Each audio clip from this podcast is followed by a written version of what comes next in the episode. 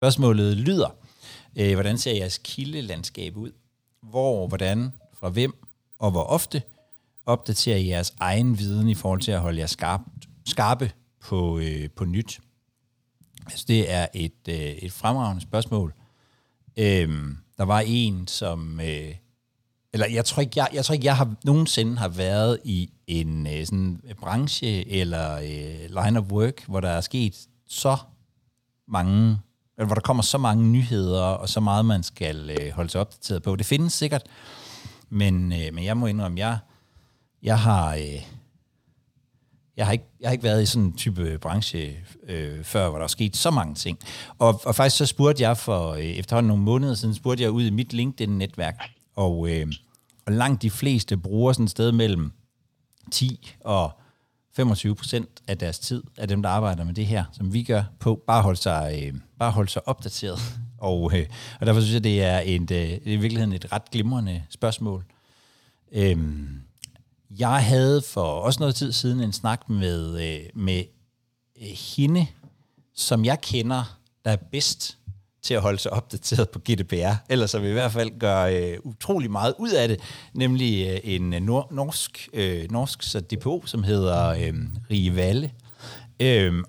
Vi havde en snak og kom frem til sådan 9 forskellige punkter, som vi tænker, man skal tænke ind i det, når man sådan laver sit setup i forhold til at holde sig opdateret. Jeg smider dem lige ind her. Bum. Sådan. Så fik I dem. Og så vil jeg bare lige sætte nogle få ord på, så tænker jeg bare, lad jer andre sige lidt om, hvad det er, I bruger. Altså det første, det er i virkeligheden det her med at finde sine kilder. Hvis man bare sådan går bredt ud, så tænker jeg, at man i virkeligheden kan finde utrolig meget forkert information om hvad der sker omkring databeskyttelse og informationssikkerhed derude. Og så kan man næsten lige så godt spørge ChatGPT og få et forkert svar der i stedet for. Men det her med at finde sine kilder. Jeg ved, at der er rigtig mange, der bruger sådan noget som, hedder den ikke GDPRHub, tror jeg. Jeg er selv en lille smule mindre systematisk. Jeg bruger rigtig meget sådan the wisdom of the crowd. Jeg har en ret stor, ret stort netværk af GDPR og databeskyttelse og informationssikkerhedsfolk og sådan noget på LinkedIn. Så jeg håber på, at det kommer op der, hvis det bliver vigtigt. Jeg er ikke helt så systematisk. Rie fortalte mig, hun har simpelthen sådan hun har sådan et RSS-feed, hvor hun smider alting ind, og så ryger det over i et regneark, og så læser hun det igen og skriver noter til, og så skriver hun i øvrigt. Hun kan i øvrigt være god at følge, hvis man er meget optaget af GDPR, fordi hun beskriver rigtig mange af de her nye ting, der sker. Så tror jeg også, det er ret vigtigt, når man skal ligesom lave det her setup omkring sin egen vidensopsamling, at man måske i virkeligheden opdager ud. Det ved vi jo, hvad betyder, i hvert fald nogle af os. At man bliver klar på, hvad der er vigtigt for en, og hvad der ikke er vigtigt for en. Jeg er ikke sådan super juridisk nørdet. Jeg dykker ikke sådan super meget ned i den juridiske del. Jeg er mere på compliance, så det. Jeg holder mig fra, og når der kommer en eller anden 80 sider lang afgørelse, så holder jeg mig faktisk fra at læse den igennem selv, men stoler på, at jeg kan finde nogen, som kan give mig the headlines på det. Så jeg tror også, det er vigtigt, at man bliver klar over det. Jeg snakkede med Henrik Utzen, professor på Københavns Universitet, i en podcast for efterhånden lang tid siden, hvor han netop også sagde det der med, at nogle gange er det også godt bare at vide, at noget er ved at ske, og at det behøver jeg faktisk ikke at interessere mig for lige nu. Så det der med, at man nogle gange simpelthen vælger fra at sætte sig ind i noget, indtil det måske er vigtigt. Der var en i går, der sagde, jeg tror lige, jeg venter med at læse den der AI Act, som er vedtaget i dag, for eksempel. For at tage et konkret eksempel. Jeg venter lige til vi er kommet lidt længere. Så er der det her med at sætte det i system, som sagt. Rie, som jeg talte med, hun bruger Excel. Det lyder utroligt systematisk i hvert fald for mit vedkommende,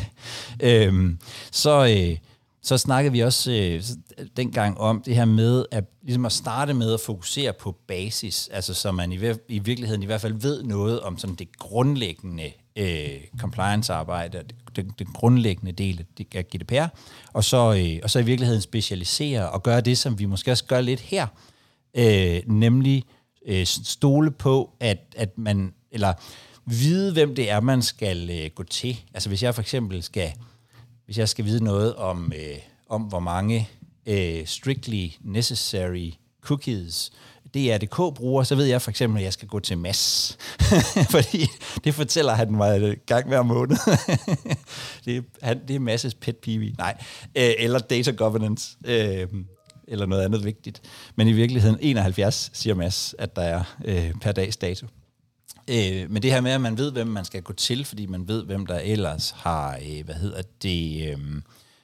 hvem der har viden om specifikke områder. Og så, og det er mit trick, det er, at man i virkeligheden lægger det i sin, kalender, så man sætter tid af til at få læst de her ting igennem. Jeg tror desværre, der er ret mange... Der er ret mange databeskyttelsesmennesker, som er meget engagerede, og derfor måske kommer til at sidde og læse tingene på et tidspunkt, hvor de faktisk ikke burde være på arbejde, om man så må sige. Men jeg synes faktisk, at det der med at holde sig opdateret på det her, det burde på alle mulige måder være en del af jobbet. Så det er, sådan, det er virkelig de ting, jeg tænker, man skal sådan tage højde for. Og så kan jeg faktisk godt tænke mig at høre, hvad I gør derude, om man så må sige.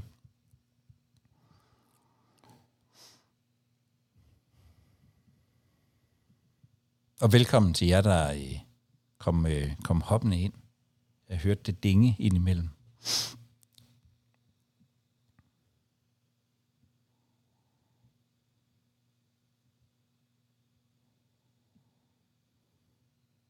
Charlotte. Du skal unmute dig selv, Charlotte, ellers kan vi køre dig.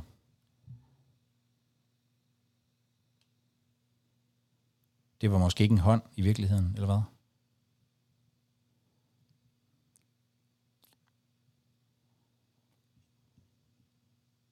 Mads, hvad... Det var en fejl. Mads, hvad gør du selv? Jamen, jeg er meget på din, på din frekvens også. Det er nok primært LinkedIn, der er min sådan, hvad kan man sige, følgen på pulsen. Hvad sker der? Ja. Og Rie, for den sags skyld også, men Rie, hun er meget på den her forsvarsværker, hvem har nu fået bøder? Ja. Bøder af hvem og andet. Ja. Og så bliver det også tit og ofte sådan lidt, det er jo så interessant ud det der, og så får man bordet ned i en eller anden form for analyse eller andet, som i dybest set bare en overspringshandling for at gøre noget, man burde gøre i stedet for.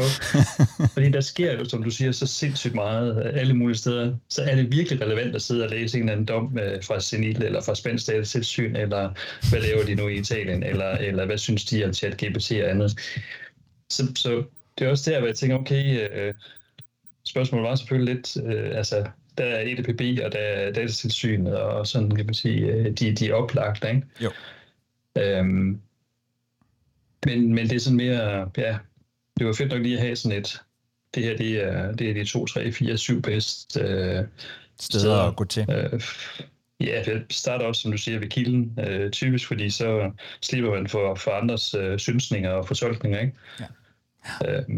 Men det er jo et område, altså man kan sige aftalelov og konkurslov, og der er sådan nogle ting, og så at de har været til stede nogle år efterhånden, ikke? Så der er ligesom blevet sagt det, der skal siges. Det er jo ikke det samme for vores felt. Der bliver jo sagt vanvittigt meget stadigvæk. Åh ja. Og jeg tænker faktisk også, at det er... Altså, jeg synes nemlig også, det er ret svært at blive... Nogle gange at blive klog på, og hvad man egentlig skal prioritere.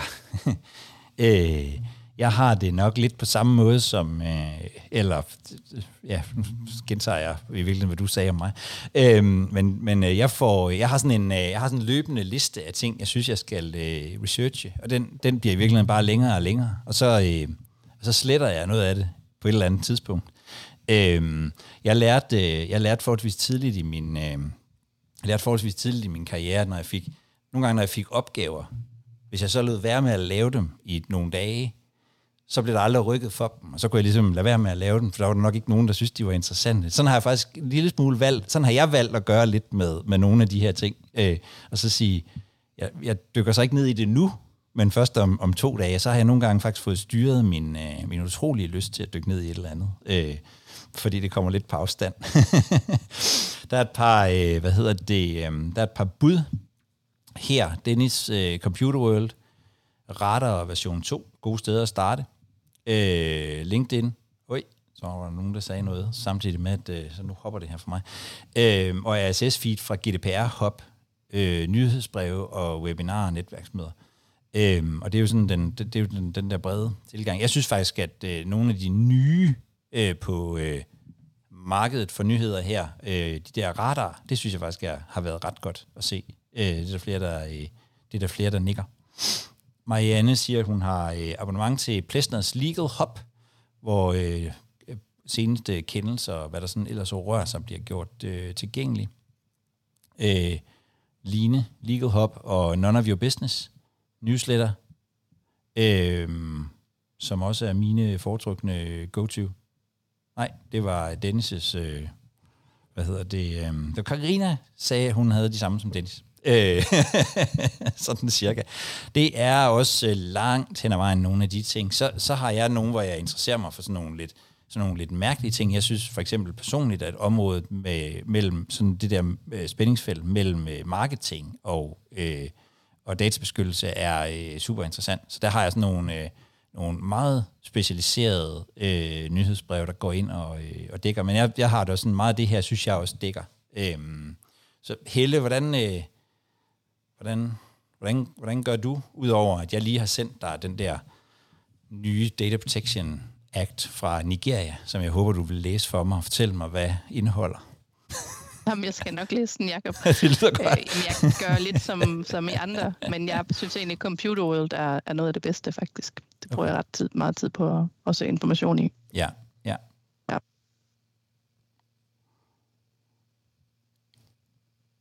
Dennis? Det er jo egentlig en ret spændende diskussion, altså at se, hvor om en tilgang helst skal være meget snævret, så man får det vigtigste og lige føler pulsen og så videre, og så en, der har mulighed for at grave lidt dybere. Og hvis jeg vil, hvilken kilde det så er den rigtige at følge, fordi der er selvfølgelig nogle af de, jeg også har nævnt, er bare af en ekstrem side af spektret, vil jeg sige, hvor det også kan være rigtig godt, hvis man balancerer det lidt, for eksempel nogen, der er lidt mere forretningsorienteret måske. Der er ingen, der læser IAB's nyhedsbrev, kunne jeg se. Ja, eller sådan mere nøgterne sammenfatninger fra advokathuse versus de der hype-mediers tilgange, hvor man nogle gange vil nok sige, at det er sådan en sølvpapirshat tilgang, som jeg dog synes er, at det er for det meste også en rigtig god kompas at gå imod. Altså advokathusenes? Ja, altså både over advokathusene for en mere nøgteren, stille og rolig tilgang om, hvad der faktisk er sket af nye ting, som ikke er sådan interesseret i, hvem har fået bøden, men hvad er essensen af dommen og retsstillingsændringer. Og så også lidt, for eksempel Dansk Erhverv udgiver nogle gange nogle nyheder omkring forskellige ting, som er godt at holde imod version 2's meget, meget radikale tilgang til privacy-nørders verden. Og der har jeg set, du selv skriver det, så du må jo vide det. Jeg tænker faktisk nogle gange om det der med, at det er så, at det er et område, hvor der kommer så meget, hvor der sker så meget nyt, om det nogle gange gør, at man sådan får sådan lidt den der effekt af, at når der så er et eller andet, der popper op, så bliver det så bliver det meget stort lige pludselig i compliance-verdenen. Altså nu, sådan, og hvis man sådan kigger over de sidste sådan 3-4 år eller sådan noget, så har der været, sådan en TIA-periode, hvor der bare stod altså TIA i panden på alle compliance-folk i hele, ikke i hele verden, men i hvert fald i Danmark, og hvor det handlede meget om at finde, hvordan gør vi det nemmest muligt, og sådan noget, så ja, fadet ud er måske et stort ord at sige om det, men så kommer Google, hele det der Google Chromebook-sagen, og lige pludselig så står der DPIA ud over utrolig mange ting, og der har været sådan nogle milestones, hvor jeg tænker om vi nogle gange bliver, hopper fra tue til tue, i stedet for at sikre sådan lidt bredere funderede workflows og nu siger jeg det, Mads, data governance, altså for sådan lidt den der lidt bredere vinkel på det, om vi sådan nogle gange bliver lidt forvirret af, at der popper ting op, som bliver rigtig store i... Altså, jeg synes jo stadigvæk, at alt det der med tredjelandsoverførsler, altså, jeg synes jo hellere, at vi skulle have diskuteret, når det handler om Google og sådan nogen. Jeg er ikke så bange bekymret for, om det ender i USA, men jeg er super bekymret for det, vi nogle gange har haft oppe her også, med at det bliver brugt til egne formål og sådan noget. Altså, får vi fokus på de rigtige ting, eller kommer vi i virkeligheden sådan til at være lidt som fluer i en flaske, fordi der faktisk sker så meget, at man ligesom hægter sig på noget, og så bliver det sådan stort i en periode, så videre til det næste. Dennis, nu står der AI Impact Assessment på alting, i panden på alle. Hvad vil du sige, Dennis?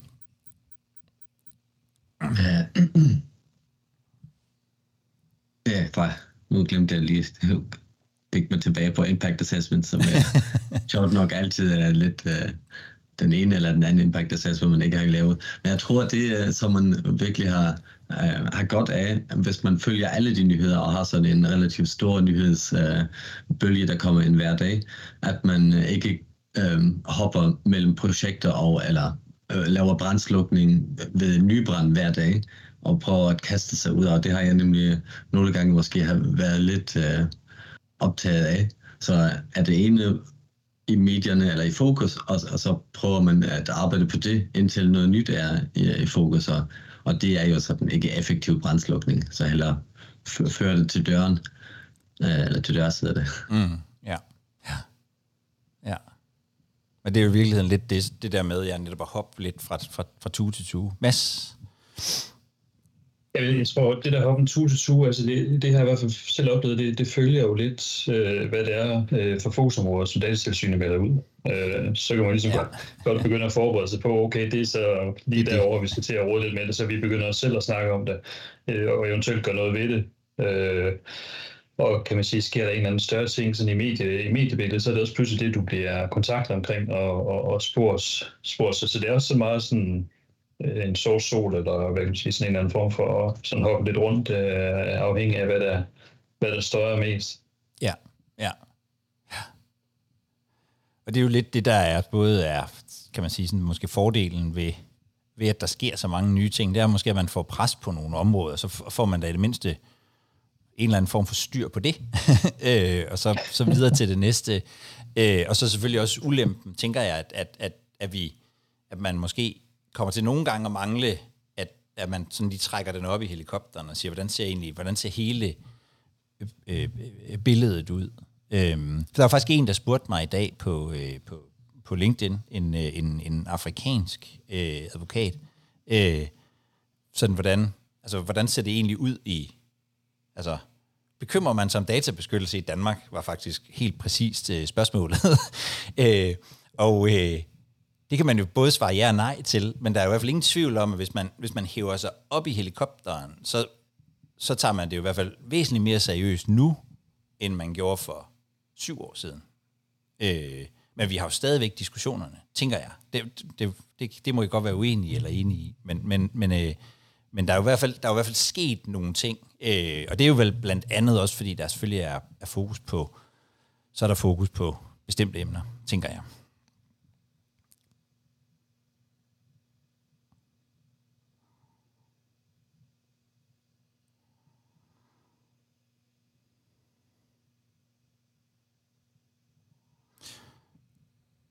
Dennis skriver, at et eksempel, hvor man kunne tro, at man internt har fokuseret på én ting først, er TTC og Schrems II, som nu har udmeldt, at de har en løsning på tredjelandsoverførsler i 11. time af implementeringen af en politisk løsning.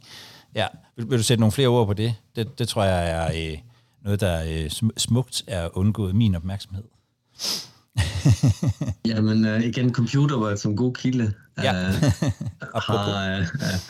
Har sammen med andre vist, at de har snakket med TTC Erhverv, som har fundet på en løsning, og jeg er lidt skeptisk stadigvæk, vil jeg sige, men de siger, at de krypterer data, før de lander hos Microsoft,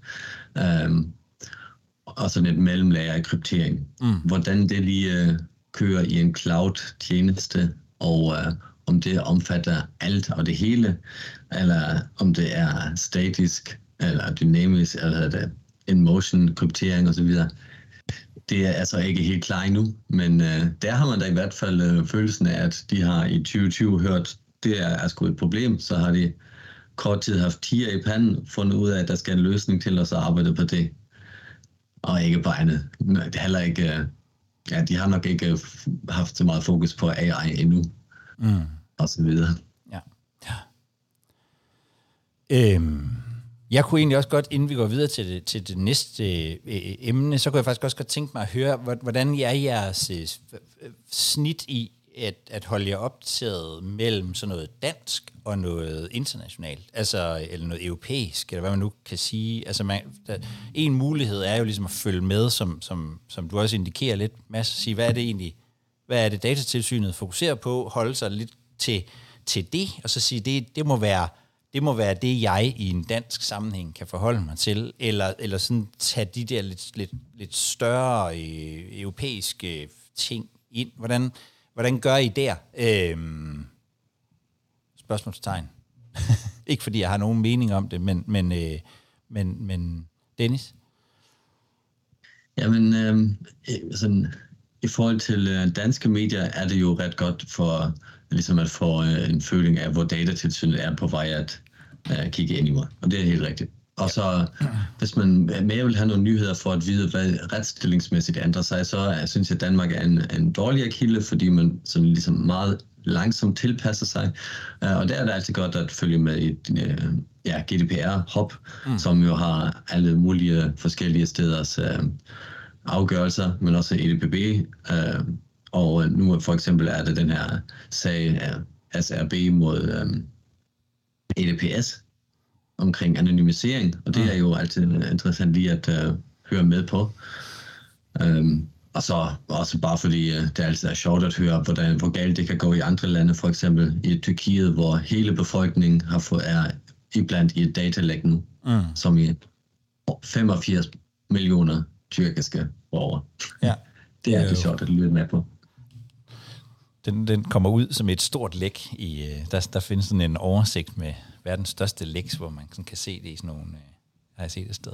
Den må komme ud der. Karina?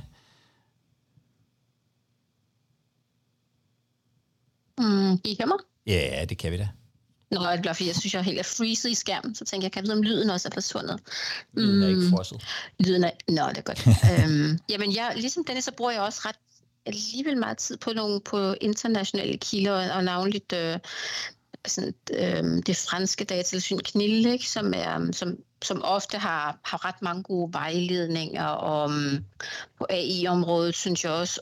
Og jeg synes også, at de nogle gange kommer med mere håndfaste vejledninger, end vi nok får, end jeg synes, vi får fra datatilsynet selv. Ja. Så det var bare sådan et input til, at jeg synes nogle gange, jeg godt kan stå i en situation, hvor en vejledning, så kigger den både lidt den ene vej og lidt den anden vej, og der er eksempler, der lidt modsiger hinanden. Så jeg synes, at kilderne, som også flere af dem, kommer også op i på None of Your Business af GDPR-hubben der i afgørelser. Der synes jeg, der får man mere tydeligt, hvad er det for en vej, en afgørelse peger, ikke? Altså, jo. Hvad skal man så gøre i praksis? Ja. Og man kan da få dem på engelsk fra CNIL, ja. Så man behøver ikke engang læse fransk. Det kunne jo i sig selv være svært for nogen. I hvert fald mig. Men man hører jo faktisk tit, at specielt CNIL og vel i virkeligheden også ICO, det engelske, selvom de jo er lidt i et andet boldgade lige nu, så at har nogle lidt mere, ja, som du siger, håndfaste vejledninger, som det nogle gange kan være interessant at kigge på. Så det er også... Det er jo en kritik, der har været sådan det der datatilsynet, at det måske ikke er så... Det er lidt de samme eksempler, der kommer hver gang.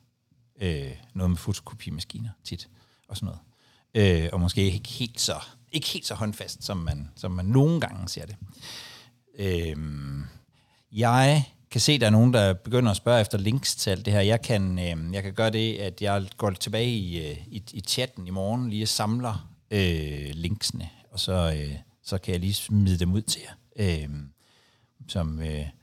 som HTTP-links, så I kan se, der var et link der til GDPR-hub. Yes. Lidt, vel, måske i samme boldgade, så nærmer sommerferien sig jo. Og det er jo så til gengæld tid til, at man ikke læser afgørelser, tænker jeg, men måske fokuserer på noget lidt bredere. Og det fik mig til at tænke på det her med, lad os lige bruge 5 minutter på at give hinanden gode råd om, hvis vi har læst noget i løbet af året, eller sidste år, eller noget, som kunne være interessant. Og det kom så faktisk af, at jeg fik anbefalet en bog, som simpelthen kapitel 2 fik simpelthen mit hoved til at eksplodere der var ting, jeg virkelig gerne ville vide noget om. Det er en bog, der hedder Industry Unbound, og det er en amerikansk, han er vel i virkeligheden juraprofessor, tror jeg, men det er vel det, man på jura vil kalde juridisk antropologi eller sociologi eller sådan noget. Han har brugt 4 år på at gå rundt hos tech-virksomheder og snakke med dem om, hvordan de arbejder med udvikling af apps og hvordan de arbejder med privacy i den sammenhæng. Og kapitel 2, det er simpelthen sådan en... Der har han samlet en hel masse af de der samtaler og beskriver, hvordan han taler med...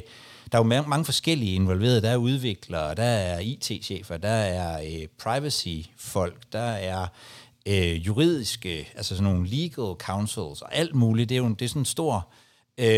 Og fortæller om de der samtaler, han har. Og noget af det, der er altså absurd interessant i bogen, det er, at den sætning... der næsten går mest igen i alle de her samtaler, han har med udviklere, med forretningsfolk, med alle dem der er involveret i de her, det er, at privacy, I think that's somebody else's job.